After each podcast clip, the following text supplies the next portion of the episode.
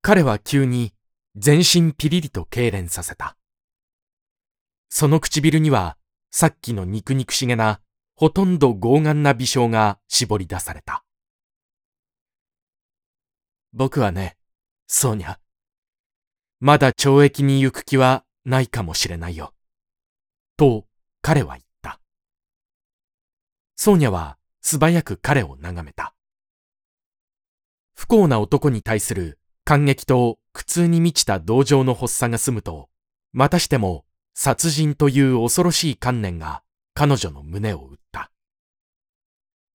急に変わった彼の言葉の調子に彼女はふと殺人者の声を聞いた。彼女はぎょっとして彼を見合った。どういうわけで、どうして何のためにこんなことが行われたのか、彼女はまだ何にも分かっていなかったのだ。これらの疑問が一時にパッと彼女の意識に燃え上がった。と、彼女はまたもや本当にならなかった。この人が、この人が人殺し。一体そんなことがあってよいものだろうか。一体これはどうしたことだろう。私はどこに立っているのだろう。彼女はまだ我に帰れない様子で深い疑惑に悩まされながらそう言った。どうしてあなたは、あなたはそんな、そんなことが思い切ってできたのでしょう？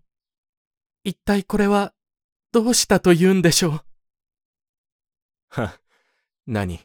物を取るためさ。もうよしてくれそうにゃ。なんとなく疲れたような、むしろ苛立たしげな調子で彼は答えた。ソーニャは脳天を打ちのめされたように突っ立っていたが、不意に声を上げて叫んだ。あなたは食べるものがなかったんでしょ？あなたはお母さんを助けようと思って、ね、そうでしょ？いや、ソーニャ、違う。と彼は顔を背けてうなだれたままつぶやいた。僕はそんなに担えちゃいなかった。僕は実際母を助けてやろうと思った。しかし、それだって完全に当たっているとも言えない。もう僕を苦しめないでくれ、ソーニャ。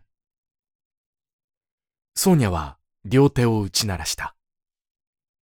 では一体、一体これは何もかも本当なんですの？ああ、これがどうして本当なもんですか？誰がこんなことを本当にできましょう？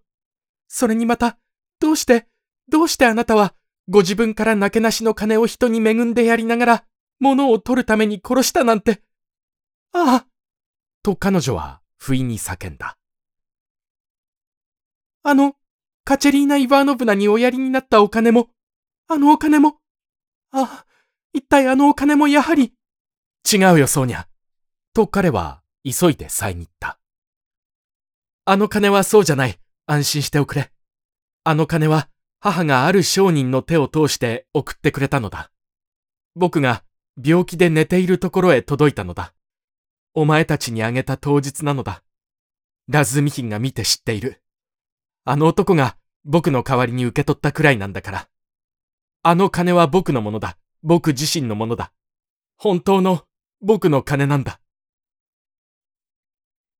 ソーニャはいぶかしげに彼の言葉を聞きながら一生懸命に何やら思い合わそうと苦心していた。ところで、その金だが、僕はそこに金があったかどうか、それさえ知らないんだ。と彼は物思わしげに低い声で言い出した。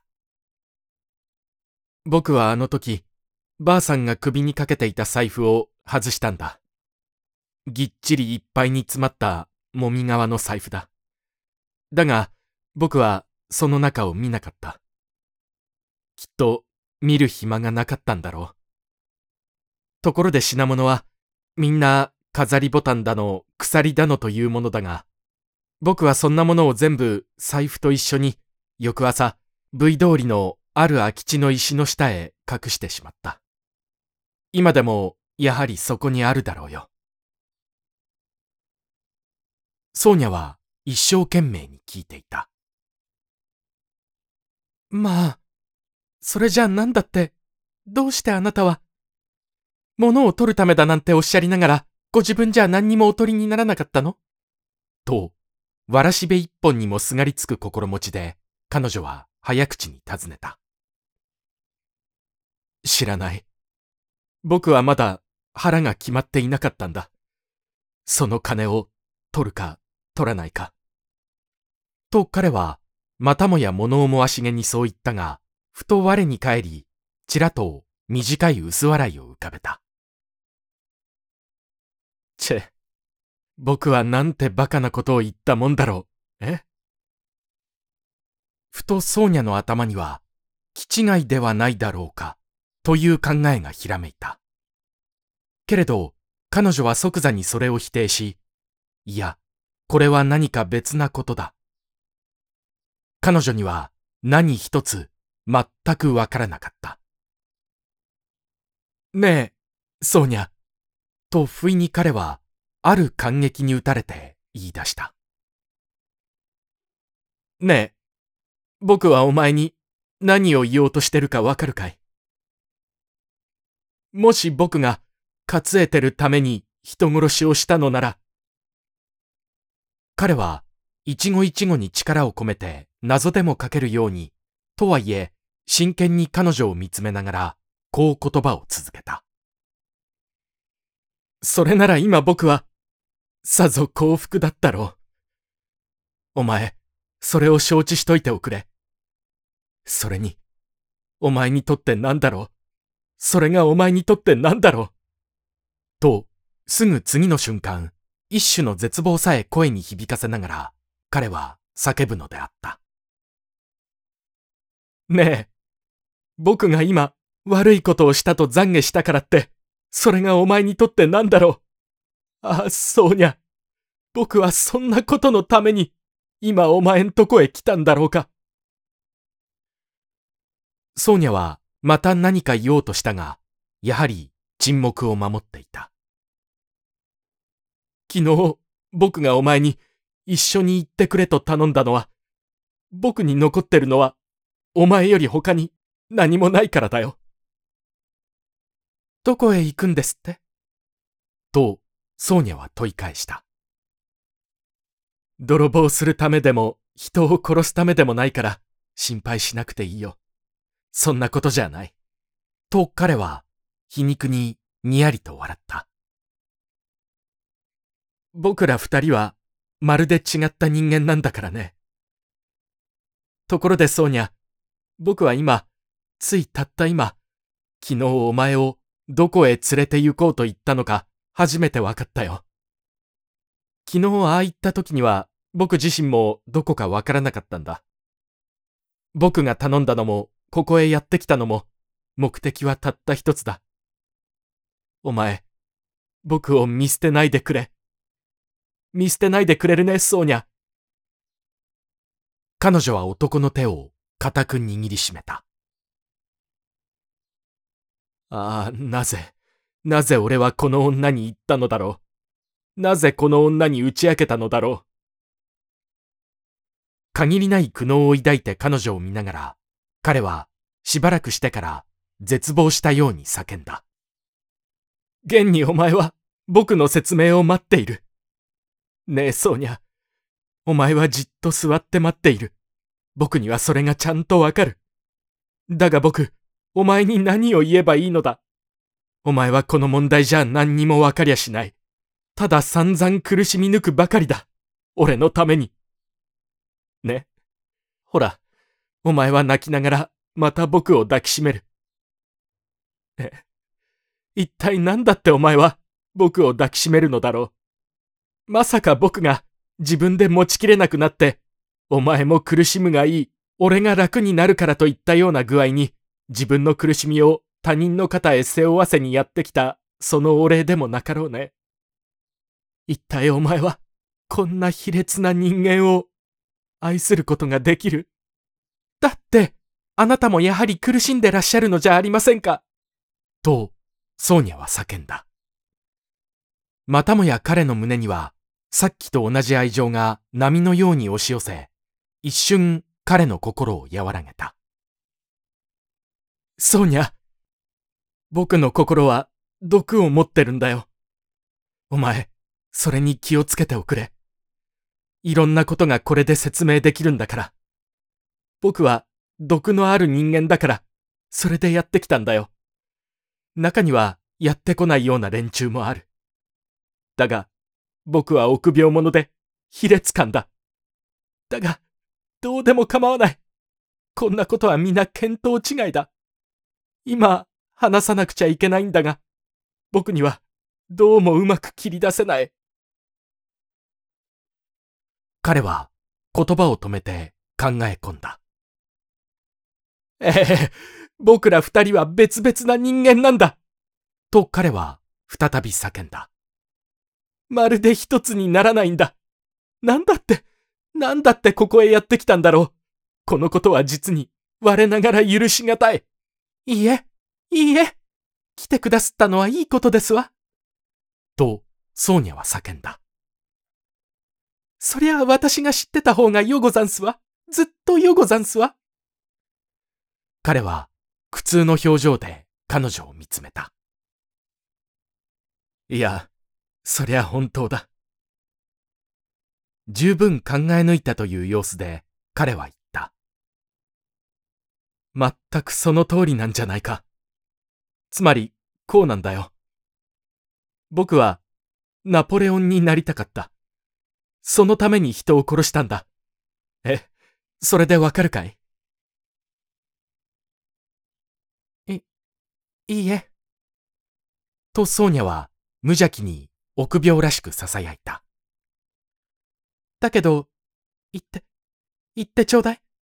私わかるわ。腹ん中でわかるわ。と彼女は一心に頼んだ。わかるって？いや、よろしい。一つ見てみよう。彼は口をつぐんで、長いことを層を練っていた。実は、こういうわけなんだ。ある時ね、僕は自分にこんな問題を出してみた。例えば僕の位置にナポレオンがいたとしよう。そして、その立身の道を開くのに、通論もエジプトもモンブラン越えもなく、そういう美しいモニュメンタルなものの代わりに、ただもう滑稽な14等間のゴケばあさんしかいない。しかもおまけに、そいつの長持ちから金を引き出すために、立身の道を開くためだよ。わかってるね。そいつを殺さなけりゃならんとしたら、それ以外に方法がないとしたら、彼はそれを決行しただろうか。それがあまりに非モニュメンタルで、そして、そして罪深いことだからというので、躊躇しやしないだろうか。ねえ、そこで、いいかい？僕はこの問題にうんと長い間悩み抜いた。で、やっと、不意と何かの表紙に、ナポレオンならこんなことで躊躇するどころか、それが非モニュメンタルだなんてことは夢にも考えなかったろう。いや、そこに何を躊躇することがあるのか、それさえまるでわからなかったに違いないと、こう考えついた時には、僕は無性に恥ずかしくなったくらいだ。もし他に道がないとすれば、彼は無論一切何も考え込んだりなどせず、キュッという暇もないうちに締め殺してしまったに違いない。そこで僕も考え込むのをよして、締め殺したのだ。権威者の例に倣ってさ。これは実際この通りだったのだ。お前、おかしいかい？そうだ、そうにゃ。ここで何よりおかしいのは、これが全くその通りだってことなんだよ。ソーニャはおかしいどころではなかった。あなた、それよか、ありのままを話してくださいな。例え話なんか抜きにして。彼女は一層おどおどして、やっと聞こえるくらいの声で頼んだ。彼は、その方へ振り向いて、沈んだ目つきでその顔を眺め、その両手を取った。そうだ。今度もまたお前の言う通りだそうにゃ。これは、みんな馬鹿げたことだ。ほとんどただのおしゃべりに過ぎない。実はね、お前も知ってるだろうが、僕のお袋はほとんど無一物なんだ。妹はほんの偶然で教育を受けていたので、よその家庭教師などして回らなきゃならない幸せなのだ。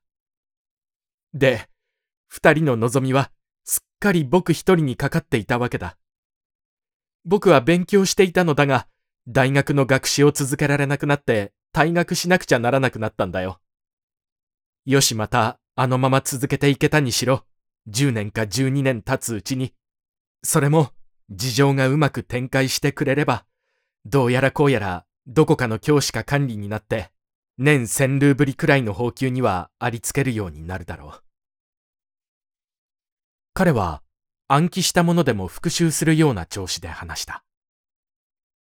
ところがその自分には、お袋は苦労と悲しみで痩せ細ってしまうだろう。で、僕は結局お袋を安心させることができないわけだ。ところで妹、いや、妹にはもっと悪いことが起こるかもしれない。してみると、僕は何だって物好きに、一生涯すべてのものの傍らを素通りして、一切のものから顔を背け、母を忘れ、妹の恥辱を忍ばなけりゃならんのだ。一体何のためだ？彼らを葬って、その代わりに新しいもの、妻や子を設けた後、またそれをも同じように、無一文で、一切れのパンもない境遇に残してゆくためなのか？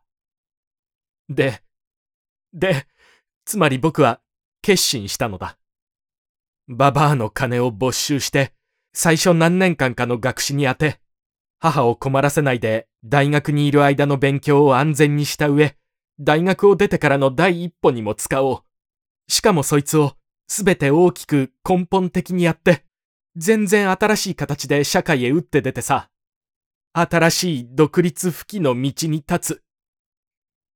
まあ、まあ、これでみんなだ。そりゃもちろん僕がババアを殺したのは、それは悪いことをしたに違いない。だが、もうたくさんだ。なんとなく力ない語調で、やっと話の終わりまでこぎつけると、彼はがっくり首を垂れてしまった。